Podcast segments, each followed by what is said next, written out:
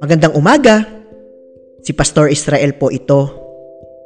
Ang atin pong devotion ngayong umaga ay matatagpuan po natin sa aklat ng awit chapter 9 verse 1. Ganito po ang sinasabi doon. Pupurihin kita Yahweh ng buong puso ko. Mga kahangahangang ginawa mo'y ipahahayag ko.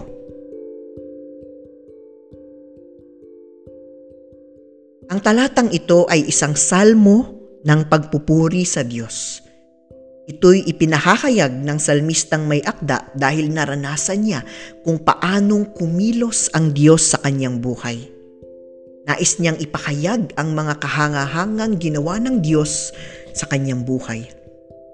Dahil tunay nga po na ang Panginoon ay palaging kumikilos sa atin. Sa bawat araw po, tayo ay mga saksi ng kahanga-hanga niyang mga gawa.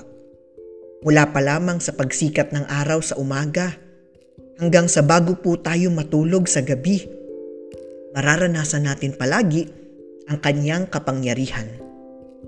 Kaya naman po ang salmong ito nawa ay maging awit din ng ating mga damdamin at ating isabuhay ang mensaheng ito. Ating purihin ang Diyos palagi nating ipahayag ang mga kahanga-hanga niyang ginawa.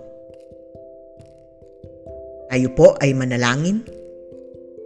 O Diyos, nawa sa bawat araw ay palagi nga po naming makita ang iyong mga kahanga-hangang pagkilos. At nawa ay amin ngang ipahayag sa lahat ng panahon ang mga bagay na ito. Sa pangalan ng Ama, ng Anak at ng Espiritu Santo. Amen.